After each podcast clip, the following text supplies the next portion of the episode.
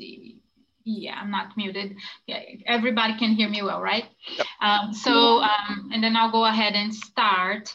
Um, so um, today we have a couple of cases and um, conveniently uh, called this presentation atypical presentations in atypical glomerulonephritis, um, but they, they are current and recent past cases uh, one very recent where um, Dr. Conway is going to present. Uh, I also wanted to take the opportunity to present um, Dr. Kyle Conway. He's our uh, newest uh, member of our renal pathology division. Some of you may, may or may not have um, heard that I am leaving as of um, August 13th. Um, we'll miss dearly this department, but um, Dr. Kyle is doing a wonderful, you know, job. He, he's um, he's joined us since uh, he's joined the pathology department for over a year, right? Right, Kyle? Yep.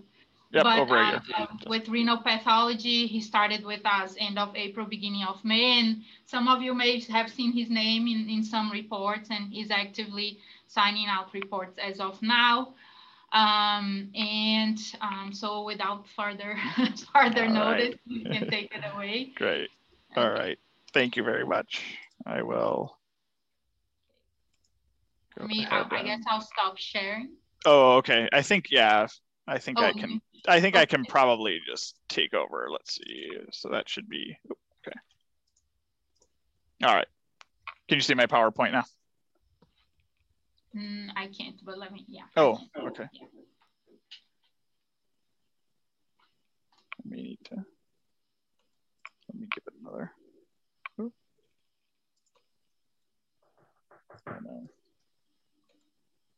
Hang on.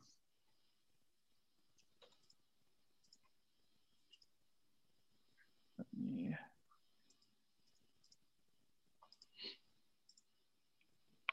How about now? Is that working? Yes. Okay. I mean, at least I can see it. Okay, perfect. I assume if you can see it, then everyone probably can.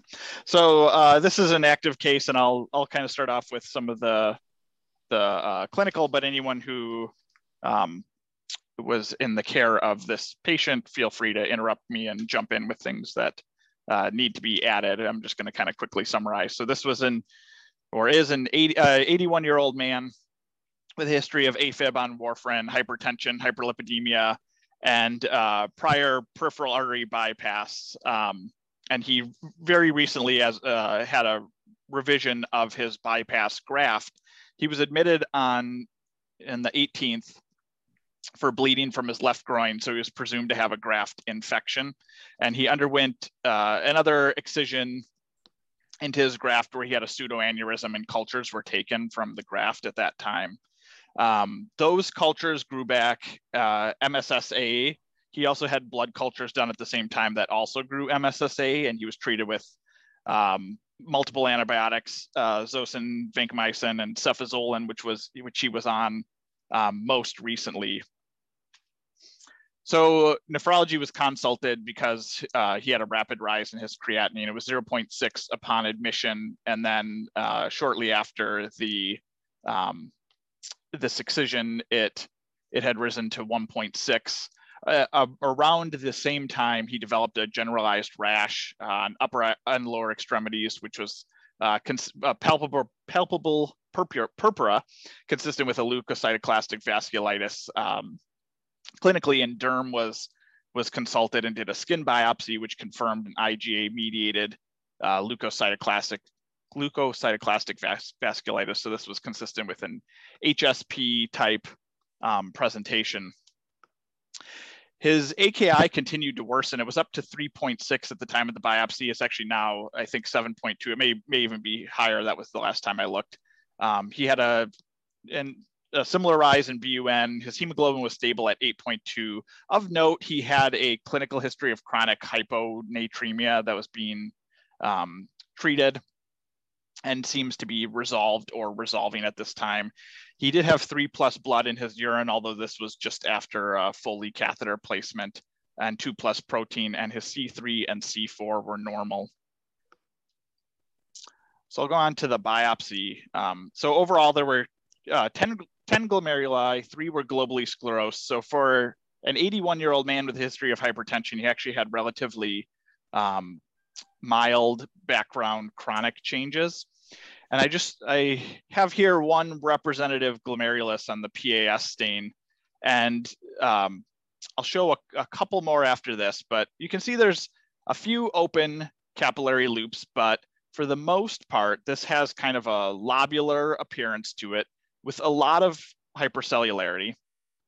And as we go out, you can see that most of the capillary loops are occluded by either large endothelial, swollen endothelial cells, or some of these cells that um, have kind of a multi-lobulated or multi-lobed uh, uh, nuclei, and I'll show those better on the H&E stain in just a moment.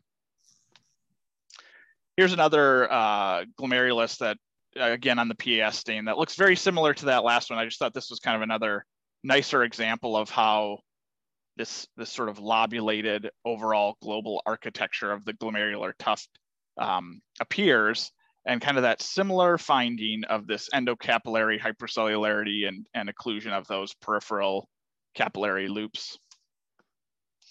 Here's the H&E stain, and you almost, at this power, wouldn't initially recognize it as a glomerulus because it's so hypercellular. And I think what we can appreciate a little bit better on this H&E versus the, the PAS stain is um, that many of these cells, including the capillary loops, are neutrophils. So you can recognize those neutrophils by that um, kind of multi-lobulated appearance of their, their nuclei. They often look like they have multiple nuclei, but in fact they do all connect at some point. Just a few other things of note before I go on to the IF, which is really kind of the, the main part here. There's some evidence of uh, acute tubular injury in the form of these dilated proximal tubules that have started to lose some of their brush border and have uh, some areas of this non-isometric vacuolization. There were some red cell casts some definitive red cell casts, but there was also a, there were a number of casts that had these kind of atypical appearing globular um, material in them. And, you know, we considered that this may be myoglobin and we have a myoglobin stain pending. I think he had a history of seizures at some point. Uh, so whether that correlates, um, we will see when we get the stain back. Alternatively, this may just be um, these may just be a manifestation of his ATN as well. So for, for the IF, I'll kind of go through a couple of different stains, but the um, this is the IgA, and you can see that there's this sort of linear, interrupted, and uh, granular staining throughout both some mesangial areas, but predominantly out around the capillary loops. Um, here's kind of a good one here with that granular staining. I'll kind of go back and forth between the IgA and the C3, but you can see that the C3 here has essentially that essentially the same pattern. This is not the same glomerulus, um, but it shows essentially that same pattern of both those kind of thicker linear interrupted areas as well as the granular areas. Roughly on, so, so by by light or by the by microscopy, the C3 looked like it may have been a little bit more intense on these pictures. They kind of come out as appearing relatively co-dominant, and I think that's probably the the best way to describe the um, these deposits.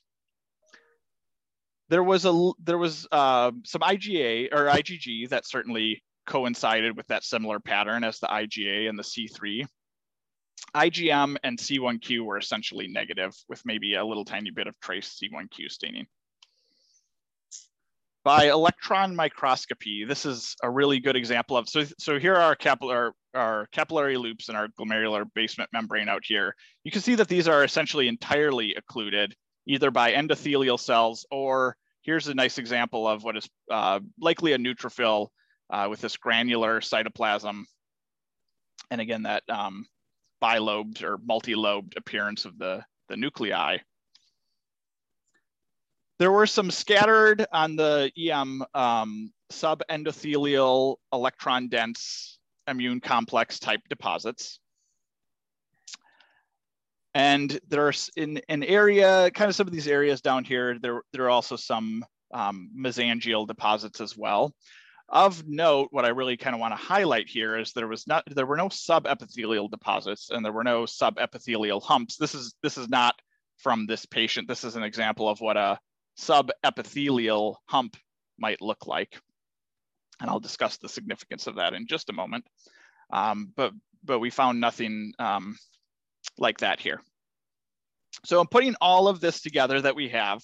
We no doubt have an immune complex mediated glomerulonephritis.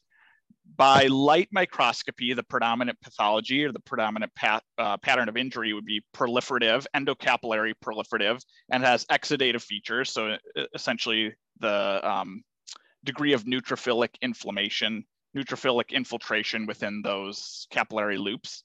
And we have what is probably best described as uh, co uh, C3 and IgA co-dominant deposits. So this brings up a differential and I'll start off with one part of it. And you might say, why is this not just IgA nephropathy? It fits in very well in many ways.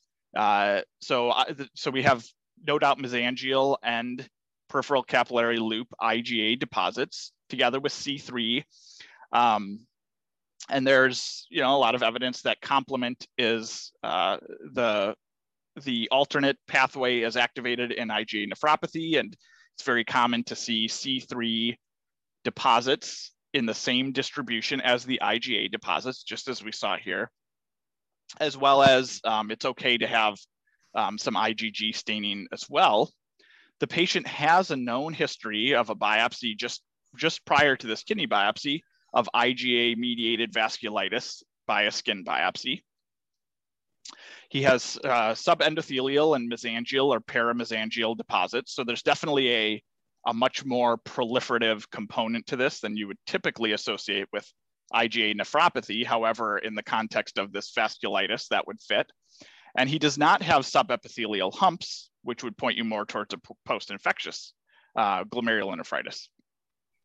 However, although that seems, if you just put it out there, relatively straightforward, there is an entity of IgA dominant post-infectious glomerulonephritis, um, which is commonly associated with staph infections, as this patient has.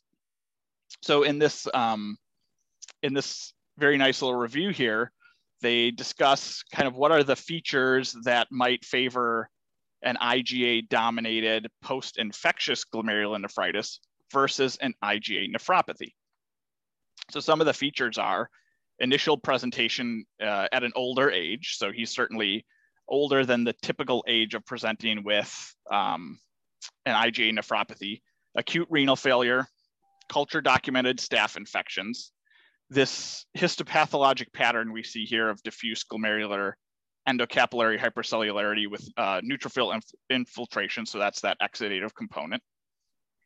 Stronger immunofluorescent staining for C3 than IgA. That's kind of plus or minus. I think they really kind of shake out to be um, more or less code, code dominant here. Hypocomplement, oh, and I put this all in quotes because I'm sort of, this is essentially quoted from their paper, although I reorganized it as a, as a list. Hypocomplementemia, uh, sorry, there should be a T there, which he did not have. His C3 and C4 uh, uh, were checked multiple times and were normal, and subepithelial hump. So, so essentially, we have uh, four things in favor of an acute post, an age, IgA dominant acute post-infectious glomerulonephritis, and at least two things that might argue more for this to fit as an IgA nephropathy. So um, one thing that's kind of interesting is there's there's certainly some literature that the IgA dominant um, post-infectious glomerulonephritis may be less likely to, to have evidence of the subepithelial humps. Some of those patients may be more likely to have normal complement levels. This was a very interesting little um, retrospective review looking at uh, patients who had presented with IgA dominant um, post-infectious glomerulonephritis with a culture proven uh, staph infection. So in their series, they had 37 patients. So what's really kind of the main point and the interesting aspect of this is that of their 37 patients, eight of them are about a fifth, had an HSP-like presentation, just as this patient had. So in their cases, it was usually a lower extremity um, uh, palpable purpura. And they had similar um, biopsy findings to those that we had here in terms of uh, mesangial uh, and, and uh, uh, endocapillary uh, IgA and C3 deposits. One thing I did not mention, um, but this patient did not have any evidence of crescents. And what's kind of interesting about their case in contrast are, so their, their main point of this paper is to recognize this presentation as possibly being associated with uh, staph infection, particularly in older people. In our case, we're a little bit the inverse of that in that the staph infection was the first thing recognized. Um, so we're not in this position of uh, essentially the staph infection is being treated and that's kind of their main point here is to um, recognize this pitfall and be aware that patients with staph infection can present with an HSP-like presentation. So I think when we put this all together, uh, the things that we can confidently say is there's an immune complex mediated glomerulonephritis with proliferative and exudative features and C3 and IgA co-deposits. And the differential really includes both of those things um, I think it's very difficult to tell uh, by the biopsy and or by his clinical presentation um, which of these is really driving this pathology, although he seems to have features of both. Uh, and he certainly has good evidence of a, of a systemic HSP IgA mediated um, type disease. So that's all I have. I, I would be very interested to hear um, what others have to say and thoughts on this case. Hey, Kyle Fadiaku. I'm not. I'm not really sure. Hey, I'm not sure they're mutually exclusive. Right. Uh, diagnosis. Yeah. As a matter of fact, I would argue this is acute, post-infectious, and if you leave, if you leave the the antigen uh, stimulation and complement activation long enough, will evolve into chronic IgA nephropathy. And nothing to say IgA nephropathy doesn't start that way. So depending on the trigger, which is staph in this case, how long is it going to last? Can we remove it or we can remove it and so on. So, so, so that's not really two, two separate diagnoses. I sure. believe it's all part of the same process. Yeah. Yeah, absolutely. Thanks.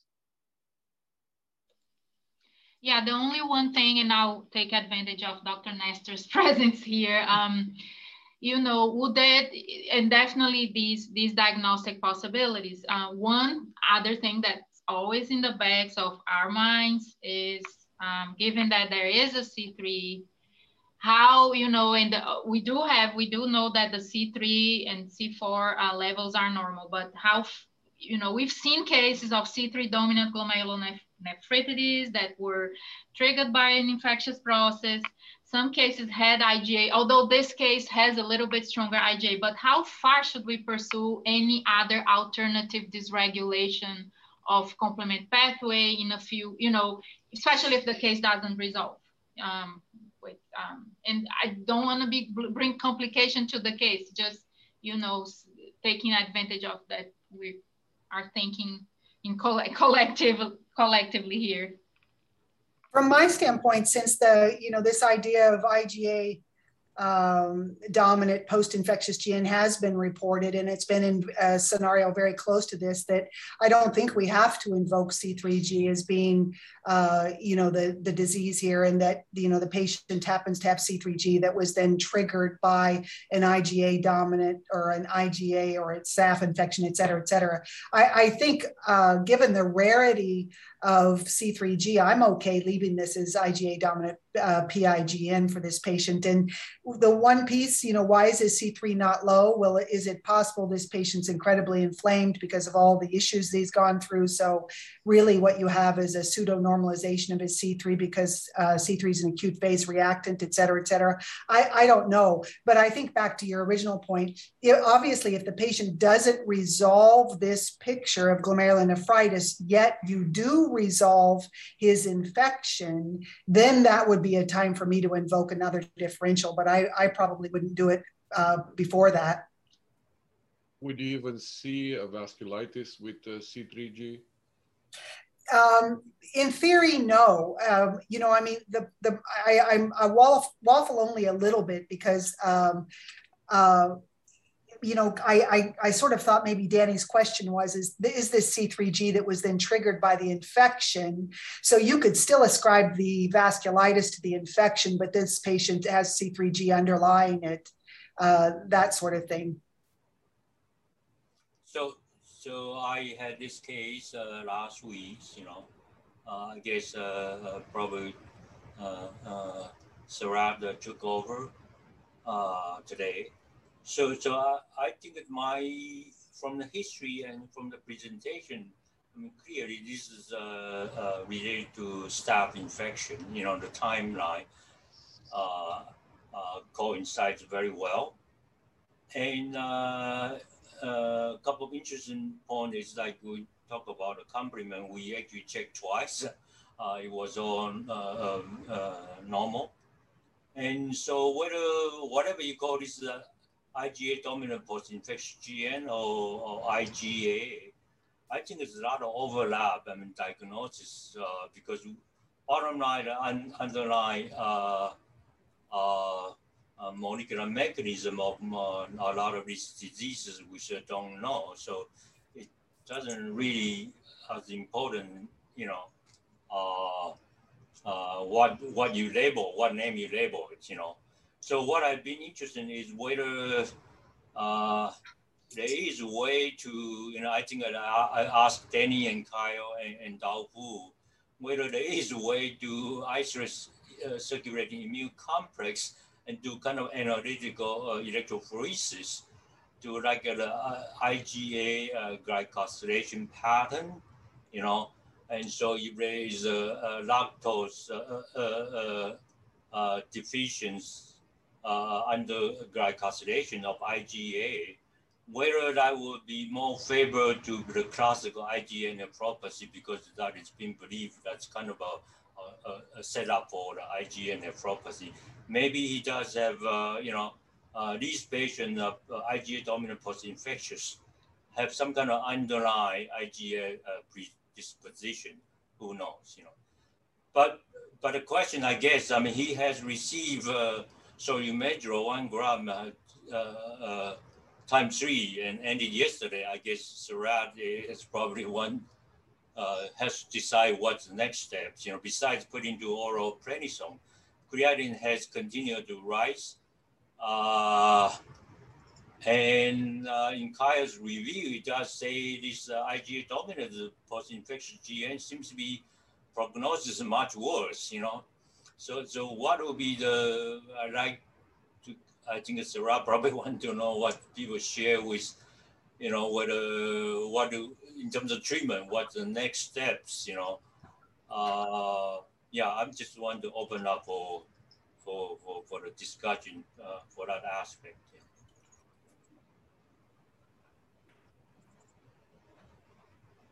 From so, my standpoint, uh, from my standpoint, um, I mean, no, obviously, I, I, I, underline part of what you were saying too. There aren't any clinical trials, there aren't any uh, large cohort studies in this entity, but I'm pretty impressed by the degree of proliferation on that biopsy. So I don't think that that's just going to go away.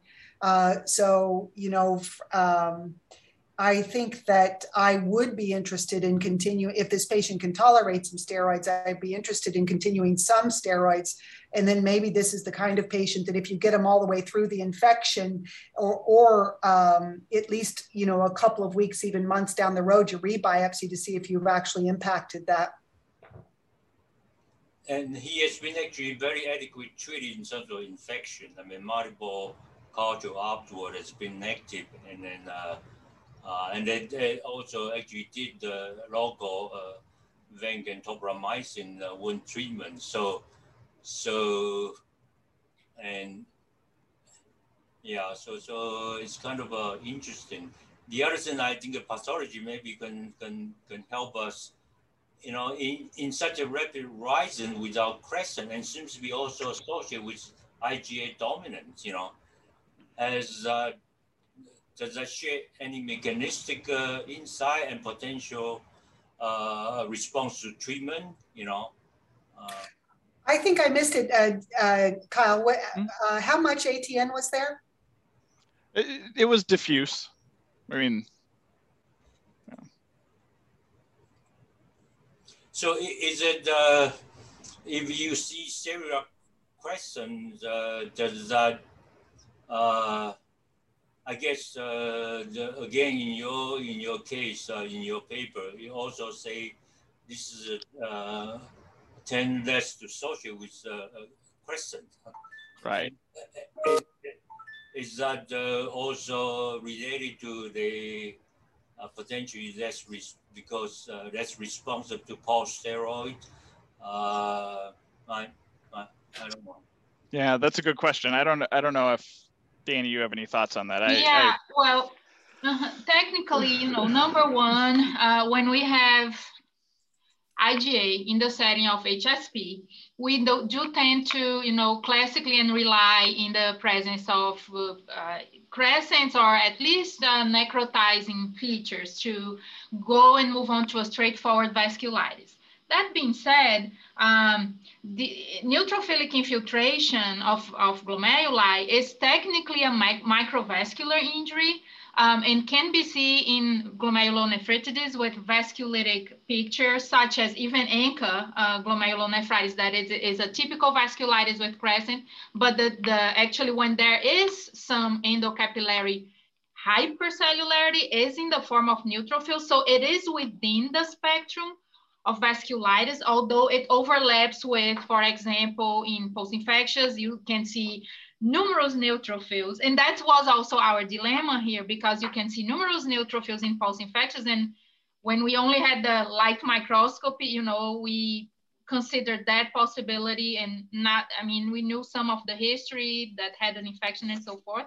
But just to answer the question, um, in the setting of you know, HSP evidence of systemic vasculitis and with this infiltration of neutrophils, we could suggest that there is a, and even, you know, like uh, Kyle showed the picture of HSP with IgA and uh, actually didn't have crescents, but had this infiltration by neutrophils. So we could suggest that the neutrophils here are more an indication of microvascular injury, meaning, you know, in the vasculitic spectrum, rather than a inflammation from a post-infectious. If if I don't know if this confuses you more or if it answers the question. Or Hey, more Da- like- Danny Fadia, Fadia Hey, I was looking at the H and E and so on. It looked like just typical post-infectious. That's Right. not. That's significant. It looked like post-infectious GN to me. A lot of white cells, a lot of exudated uh, infiltrate, a lot of endocapillary proliferation. So looking at the the light microscopy, looked like a classic post-infectious to me, and and really nothing in the immunofluorescence is different except the IgA uh, dominance as opposed to IgG. Uh, so it looked like just classic post-infectious IgA dominant and treated accordingly. To me, I don't know. Well, the IgA uh, is seen with uh, staph infections, so that's that's typical from that perspective. Right. If you're thinking immunosuppressive therapies, if you have a post-infectious, obviously wouldn't do that. Uh, IgA nephropathy by by itself doesn't respond to to immunosuppression. It's by, themselves or steroids with something else. But if we're talking vasculitis, maybe in that case, uh, immunosuppression would have a role. When you're losing kidney function fast here, you don't see any scarring. So the, I, I think the main question here is, is to continue immunosuppression or not. Exactly. That's my, you know, that's my um my fear. Like if, you know, if we just if this is just a straightforward post-infectious, but in the setting of systemic vasculitis, shouldn't we, you know, just gather the whole clinical picture and uh, consider it a vasculitis and, you know, yeah, and not miss the window for maybe a, a more aggressive treatment that could potentially preserve some renal function. Right. But- Yeah. So, so Sarad, what is your thought, you know, uh, for going forward today? And you have completed three days of pulse. Well, I've, I, I've, uh, I haven't had a chance to see this person yet. Uh, I mean, we just finished the ICUs this morning, so.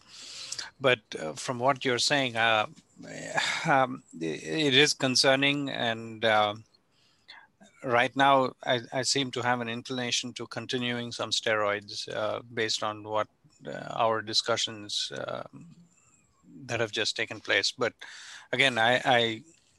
I Um, forgive me, but I haven't seen the patient yet today. So. Another thing, if, if you if you decide for immunosuppression, again, for IgA, steroids by themselves don't do anything. Um, you know, there uh, there is a new uh, uh, budesonide formulation that's been uh, used, uh, but not in acute setting. And uh, again, if you continue to to use immunosuppression, the question which I I would suggest is to add something else to it to the steroids. So so so maybe Carl and the pathologist can help us uh, a little bit. So sort of again, my limited reading is, and again, like uh, Kyle's uh, review is, uh, so this uh, IgA dominant post-infectious, they they can have a good percentage of don't have uh, subepithelial humps, right? Right. What right. we know about the hump is because of IgA complex going there and it's IgA for some reason just does not cross. Uh, uh, anyone has comment and uh, so so the so electron electron dense hump is it is IgA immune complex, right? But even so, I, and again, I'm sorry, I'll, I'll jump in. I know pathology, they're going to be the experts at this, but I, I'll just use the example. There's a lot of post-infectious GN that you never see humps. And in C3G, for instance, which you all know, you know, obviously I'm going to bring that up. In C3G, we do see subepithelial humps. So I have learned over time that subepithelial humps are not useful for solving your differential as far as I'm concerned. There's my, that's my comment. I'm sorry. So pathology, it's your turn. yeah, and certainly, I mean, they're not always IgA, so I don't know uh, how much that necessarily, um, you know, is is informative of the the diagnosis in this in this case or um, the you know the I don't think the absence of them here really distinguishes one way or the other. Although certainly if they were present I think it would have it would have been somewhat helpful but. In there are even more rare when we're talking about staph related uh, uh, right. post-infectious type of pictures I, it didn't technically answer your question. You were wondering if the if the glycosylated IgA or IgA doesn't get across the basement membrane and then therefore doesn't make your hump. And I don't know the answer to that question. Yeah. But I, I don't need to know necessarily uh, whether that's physiologically possible in order to disagree with, or in order to agree that we didn't need to see them here to call it IgA or not call it IgA.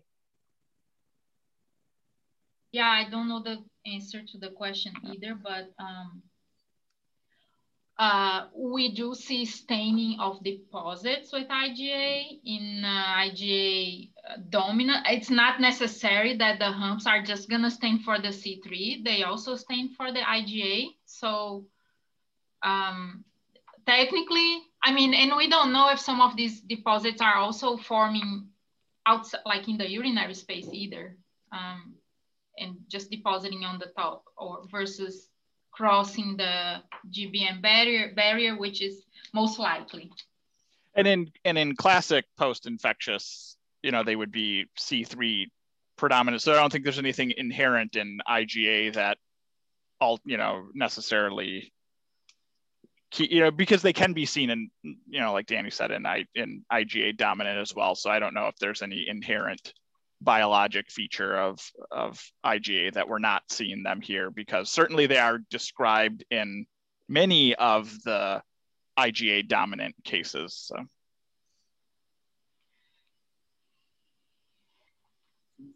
The other uh, kind of academic question, which I never quite understood, is uh, I mean, if you look at, uh, again, uh, people talk about a role of complement in IgA uh, nephropathy, you know.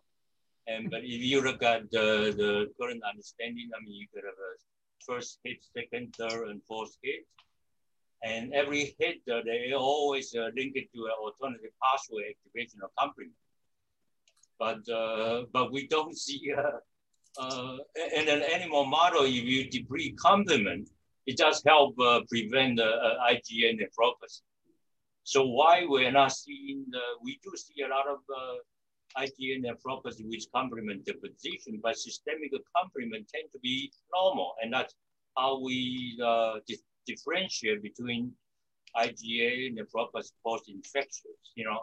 So did any, anyone know uh, yeah, so I, I, don't, yeah, I don't think we actually know what the associate, you know, how complement is active in IgA. And I know that there are some of the, the pharmaceutical companies that are suggesting that it is probably an alternative pathway issue. But some of the more recent data I was under the understanding is, is that you're getting um, lectin pathway activation. So not alternative pathway, not classical pathway, but lectin pathway activation. And that uh, because the alternative pathway is the amplification loop for all three. I think that it's possible that you get the C3 deposition because of lectin pathway activation.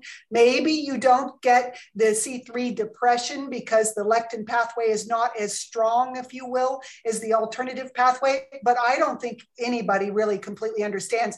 The best, I, the best, some of the best data I've seen is where you um, the the immune complexes that form uh, can bind the mannose binding protein, and I think that that's why the lectin pathway gets activated. But um, I, I think you know it's it's not clear. I don't think.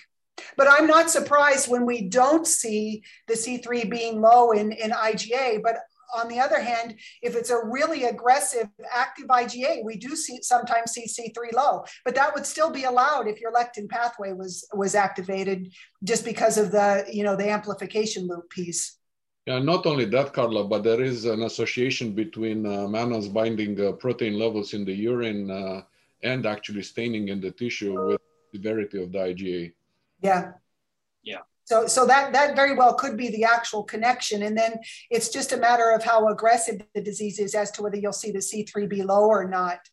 Um, and then, so, so I, you know, again, I'm impressed by the, the exudative uh, presentation in this patient. This, for me, this would not be IgA, is this patient's active disease. This patient may have underlying IgA, I don't know, but there is, there's clearly a trigger for the aggressive piece of this patient's disease. And, and I think the exudative piece here uh, suggests it's the infection. I think to translate what you're saying, you would see uh, crescents uh, if you would have normally see this uh, active or this aggressive of an IgA. Is that what you're saying? I think so. Again, you know, I mean, not everybody, I mean, who knows? You said you had 10 gloms. Maybe if you had 12 or 15 gloms, you'd have a crescent or two. I don't know. But uh, but I, that that's what I would imagine is, is that uh, if this were a true IgA patient, uh, I would I would be impressed. You would suspect with this degree of renal failure, again, if we're not associating it with the ATN, that this would be crescentic vasculitic disease, which IgA obviously can be. Um, but you know, as you guys know, there's a lot of diseases can be, have a vasculitic component, and um, you know, it is also possible in infection to have a vasculitic component, the same as it is for drugs and for ANCA and and and. Lots of lots of our diseases can have a vasculitic component. Again, that's that's my nephrology view, not so much a pathology view. But I think Chao Long's question was if we can uh, measure the undergalactosylated uh, IgA in the serum, that and that would help uh, in this case with the differential. And but it may suggest underlying IgA that there was that was then tipped over. You you you're just gonna you're going to get the patient's risk factor for IgA, but not necessarily risk factor for this disease presentation. But I do agree it would be an interesting answer to have so, so pathologists, can we uh, uh, draw some blood and isolate immune, circulating immune complex and then run a laboratory and analytical electrophoresis and kind of just curious, you know, uh, for more academic interest, you know.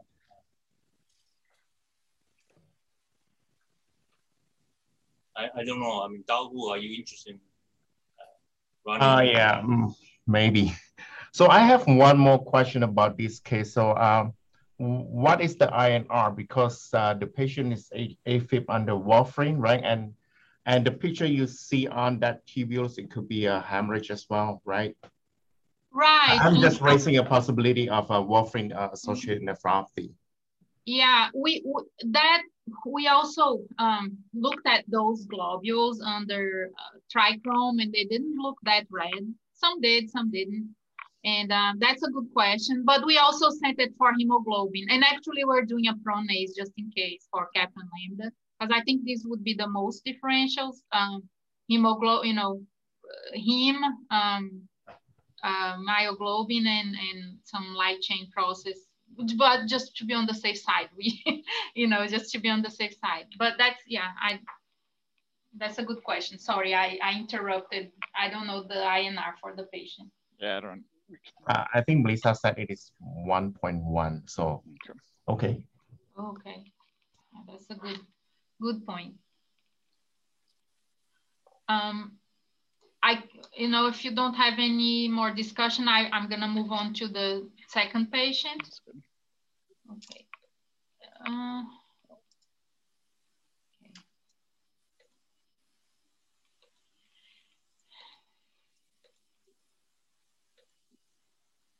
Okay, and then this Dr. Kuo's case um, as well. So Dr. Kuo, if you are here and, um, you know, I'm just gonna present uh, some of the history that I collected. Um, but if you wanna, you know, just jump in and, and compliment or correct me, please feel free to.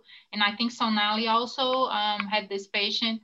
Um, so this is a 77 year old male. He first presented in February in Illinois with a hypertensive crisis. He is hypertensive, but um, you know, reportedly his uh, blood pressures are well controlled. So he presented with the, this, um, you know, uh, systolic blood pressures up to 200s and was found also to have um, mildly elevated, like, well, creatinine um, in the 1.8 to 2s um, when uh, tested in the ER. And then he, at that point, he did have a, a renal biopsy. Um, this actually is a biopsy from May and it's a repeat biopsy because that first biopsy from that time when he first presented, uh, which was not available, was performed as at an outside hospital and showed inadequate sample. So it didn't have anything for light microscopy, but the IF was had actually a linear uh, IgG uh, staining in the glomeruli,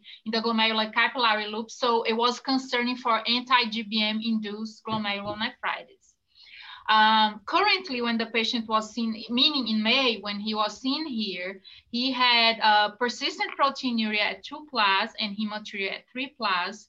Uh, serology for ANA was po mildly positive, borderline positive, and but the serology for ANCA and anti-GBM, which was a qualitative antibody, were negative and have been negative ever since.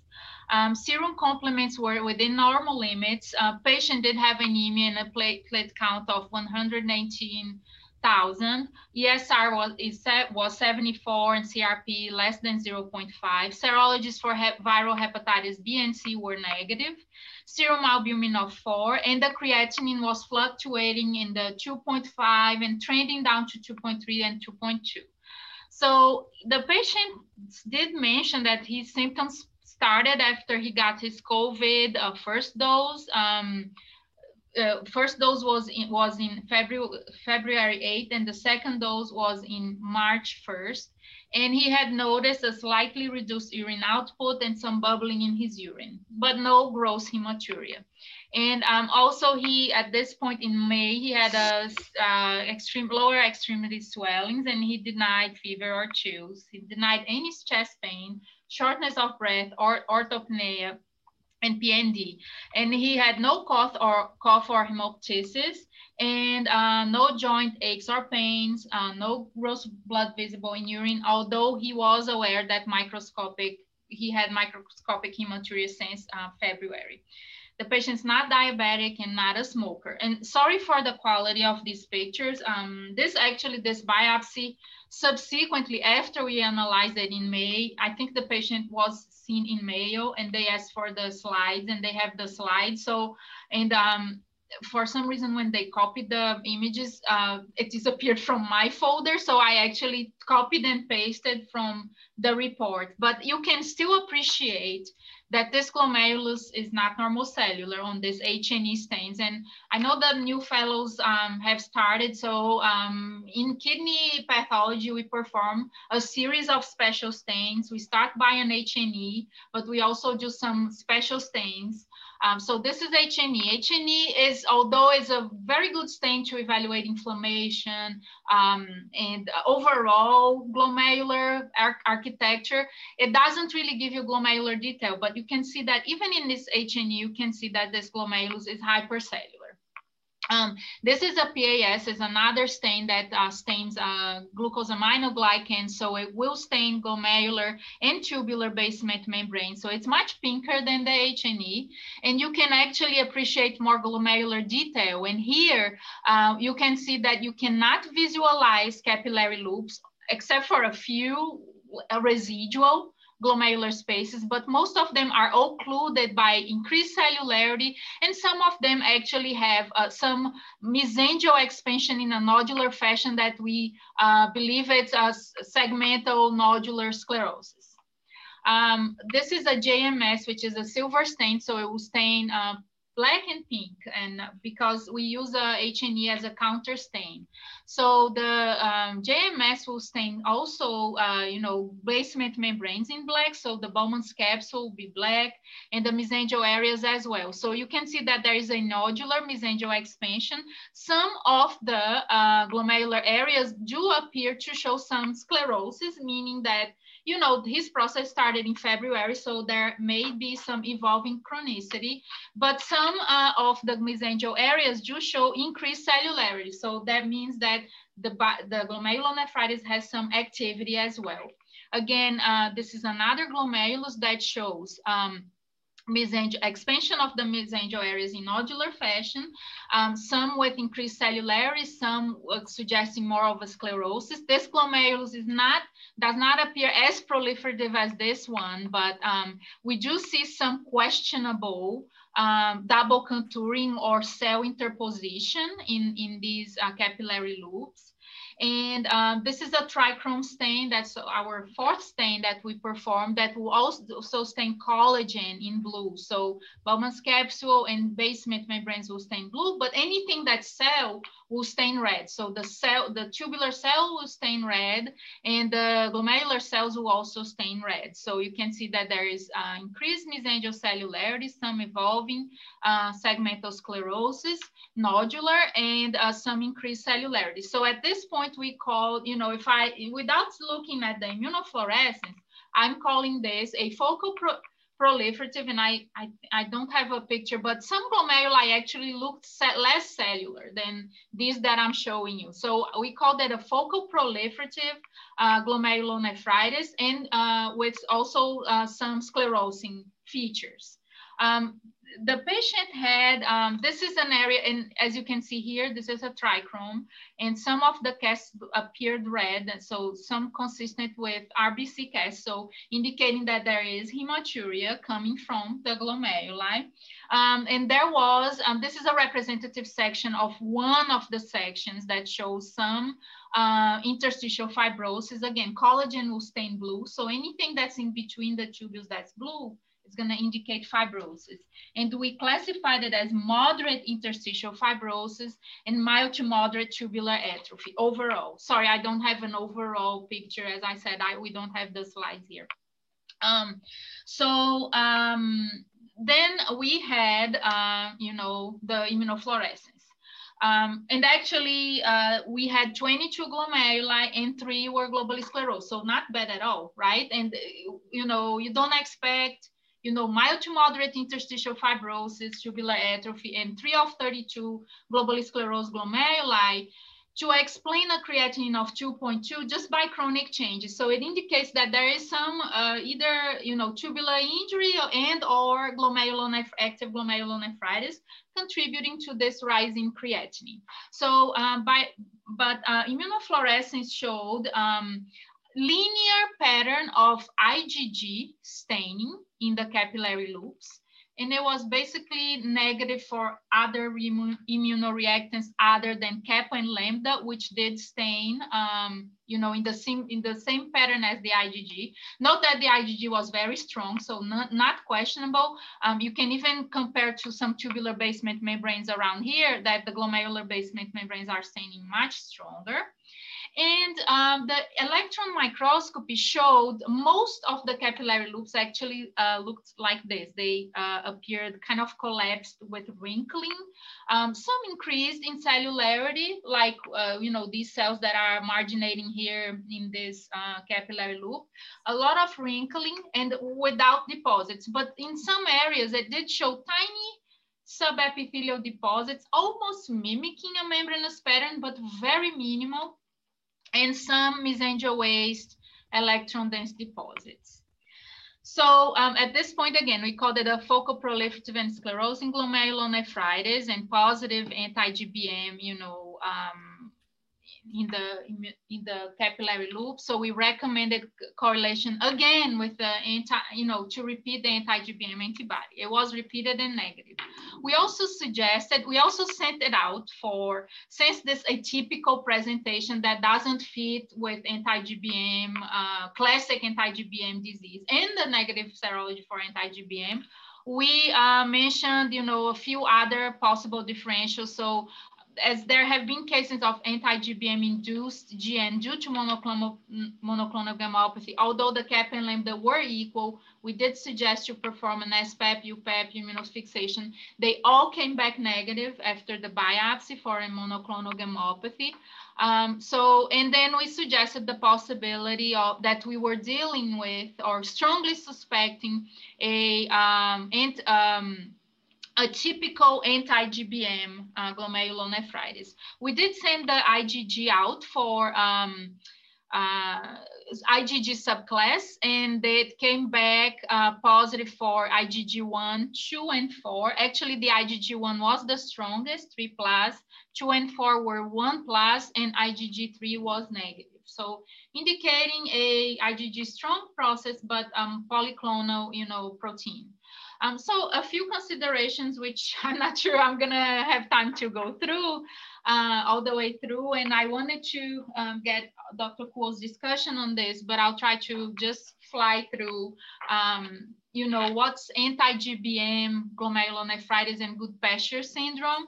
So it was first described in 1919, uh, um, you know, where it was uh, the glomerulonephritis associated with pulmonary hemorrhage uh, and kidney dysfunction. Um, this one young patient that had massive pulmonary hemorrhage. And um, when we use the term good Goodpasture syndrome, we imply that there is pulmonary and renal syndrome causing by, caused by anti-GBM antibodies. Um, note that anti-GBM glomerulonephritis can occur in the absence of pulmonary involvement and anti-GBM pulmonary hemorrhage can occur without renal involvement, although this is much more rare. Um, the, the, the protein that actually the antibodies made um, mostly is uh, the portion of the alpha-3 chain of type 4 collagen in vascular basement membranes. There, that is why you have vasculitis. But as the antigen antibody forms these complexes at a molecular level and don't really form clump of electron dense deposits, that, that's why you don't really see a lot of deposits by, uh, you see a positive immunofluorescence, but you don't see deposits by EM, but you can see a few, like we saw in this case. Um, so you know, anti-GBM, what is usually, you know, what is an anti-GBM uh, disease? So usually you have the positive anti-GBM serology and and uh, the G the GN type is going to be uh, largely crescentic and necrotizing.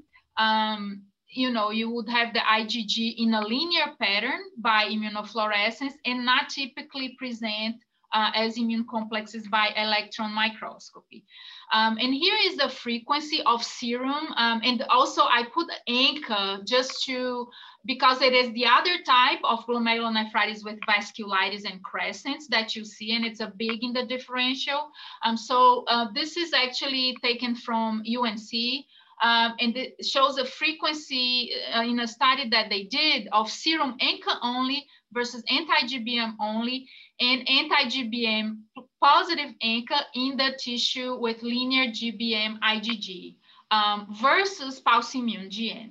So when you have crescentic glomerulonephritis with linear IgG staining in the glomerulopathy, you know, up to 61% of these cases is going to have anti-GBM. But note that up to 13% of these cases have negative both ANCA and anti-GBM. Um, and I'm happy to share this after the presentation. It's just that's already one o'clock. So I will just um, actually, um, let's see, atypical anti-GBM diseases. So cases are well recognized. There are rare reports of incidental anti-GBM staining in glomeruli in patients with vasculitis elsewhere and with long-term normal renal function. And usually it's status post-steroid only treatment. So, you know, it's a partially like indicating partially treatment, partial treatment of this glomerulonephritis. And we've seen uh, less severe cases, but usually described in children. Um, this case, as we saw, there was no there was no crescents, um, and um, this you know, this actually we got the report from Mayo Clinic. They agreed with our report that's consistent with atypical anti-GBM and so forth. And uh, they actually had this reference and I reviewed it and it's really interesting because um, they, it, it's from 2016 and they actually reviewed 20 cases of atypical anti-GBM glomerulonephritis among you know, all the anti-GBMs that they had, the total was uh, 59 cases. So 11.8 cases were atypical anti-GBM over a seven year study time period. The histologic features were very heterogeneous, although all cases showed mesangial and or endocapillary hypercellularity as we see in this case. The most common pattern of glomerular injury was endocapillary proliferative glomerulonephritis, as we see here, although our, in our case, we show we have also partial sclerosis of the glomeruli. Three cases actually show the pattern of MPGN, and um, focal crescents were also found, although we don't find uh, in, this, uh, in this patient. Um, the serology is actually, uh, anti-GBM was undetectable in 18 patients tested by uh, ELISA and, um, and or multiplex flow immunoassay. ANCA was negative in 17 of 18 patients tested, and the remaining patient, you know, of the 20 had positive PANCA and negative PR3, and ANA was positive in one of 16 patients, and we we had a you know our patient had positive um, ANA. Hepatitis B uh, was negative in um, in 16 patients that were tested for hepatitis B. And this, this is the uh, picture of what they had. So no deposits by EM, positive linear IgG, kappa and lambda, and a proliferative pattern of uh, glomerulonephritis as we see partially in this patient. So I have only two more slides. Um, so some clinical considerations for these cases. None, no, no, none of these patients had clinically evidenced pulmonary involvement like ours. Uh, and this is compared with, you know, a 34% to 62% frequency rate in patients with classic anti-GBM nephritis. Most patients presented with hematuria, proteinuria, mild renal insufficiency, as opposed to the clinical picture, uh, you know, presentation of rapidly progressive immunocomplex glomerulonephritis um, in, in classic anti-GBM nephropathy. So the mean serum creatinine at the diagnosis at the, their cohort was 2.2 compared with 9.7 in other studies. So none of the patients needed dialysis and the degree of proteinuria in that cohort was higher than in patients with classic anti-GBM disease. last slide. Um, so there is a mild clinical phenotype in these patients with atypical anti-GBM. First of all, anti atypical anti-GBM disease exists, right? And um, compared with classic anti-GBM disease will reflect possibly the lack of crescentic phenotype in light microscopy. And also that their cohort appear to have better uh, patient and renal survival rates compared with patients with classic anti-GBM disease. So they have like this one year rate survival, you know, which, you know, was 93 and 85% compared with 73, 25% with patients with classic GBM. And the superior uh, patient and renal outcomes would like to re reflect the lack of clinically evident lung involvement or crescentic phenotype and milder kidney impairment at diagnosis. So I don't know if anybody would wanna comment. So, so Danny, did you guys treat it? Did you treat him or just so, watch him? So no, um, actually my recommendation at that time, this is Elizabeth, I saw the patient at the time. So he was referred to us for kidney biopsy. And when we had the, uh, that biopsy result, my recommendation was just to treat with some moderate immunosuppression. Uh, but uh, I think the referring uh, nephrologist was a big concern because of the uh, the linear, you know, confirming anti-GBM disease. And so he was thinking more like um, more aggressive as when we treat with RPGN type pictures. Um, so I, I think uh, basically my recommendation for him was to start with some steroid and some maybe something like a mycophenolate or Imuran. But you know, this is something that uh, uh, two learning points. One is that um, again, a person does not have to have RPGN when they uh, have anti-GBM antibody. This is what something that uh, when I told people that they couldn't believe, but when I was uh, 20 years ago, when um, I heard somebody from my, my previous mentor told me, yes, there is something called chronic GM from associated with anti-GBM antibody. So that's so-called atypical anti-GBM. And the other thing is uh, I'm open to this because uh, I don't know how how best to treat it. But my own feeling is that this is 80 something year old with active GN on biopsy, but is not clinically not RPGN like picture. I would treat with some immunosuppression, but I probably will not do uh, like uh, what you call uh, induction with the pulse steroid or pulse cytoxan. But I don't know what other people think though. It would be interesting. Can anybody make some suggestion? I, I agree with you. I totally agree with you. It does not look like it's an active disease. Yeah, absolutely. Yeah. There's no reason to be aggressive uh, at this age and with the, with the disease no. that you see and uh, with the lack of crescent. So yeah, I wouldn't be aggressive with this. Well, I'm, I'm, I'm really nice to hear, you know, people um, confirming my uh, my own impression. But that was a recommendation I gave to the referring physician. But I think he he and, and I think there, there's a lot of um, uh, people feeling that uh, oh anti-GBM uh, you have to have plasma plasmapheresis etc. Of course, for this particular patient, even his uh, serology was negative, so there's nothing to to to pause uh, to to do plasmapheresis on. But yeah, so that was a question because this is uh, the first time I encountered this scenario. So it's you know I like to be able to find out what, how other people would treat, uh, how other people would manage this. So what did Mayo do? Do you do you know?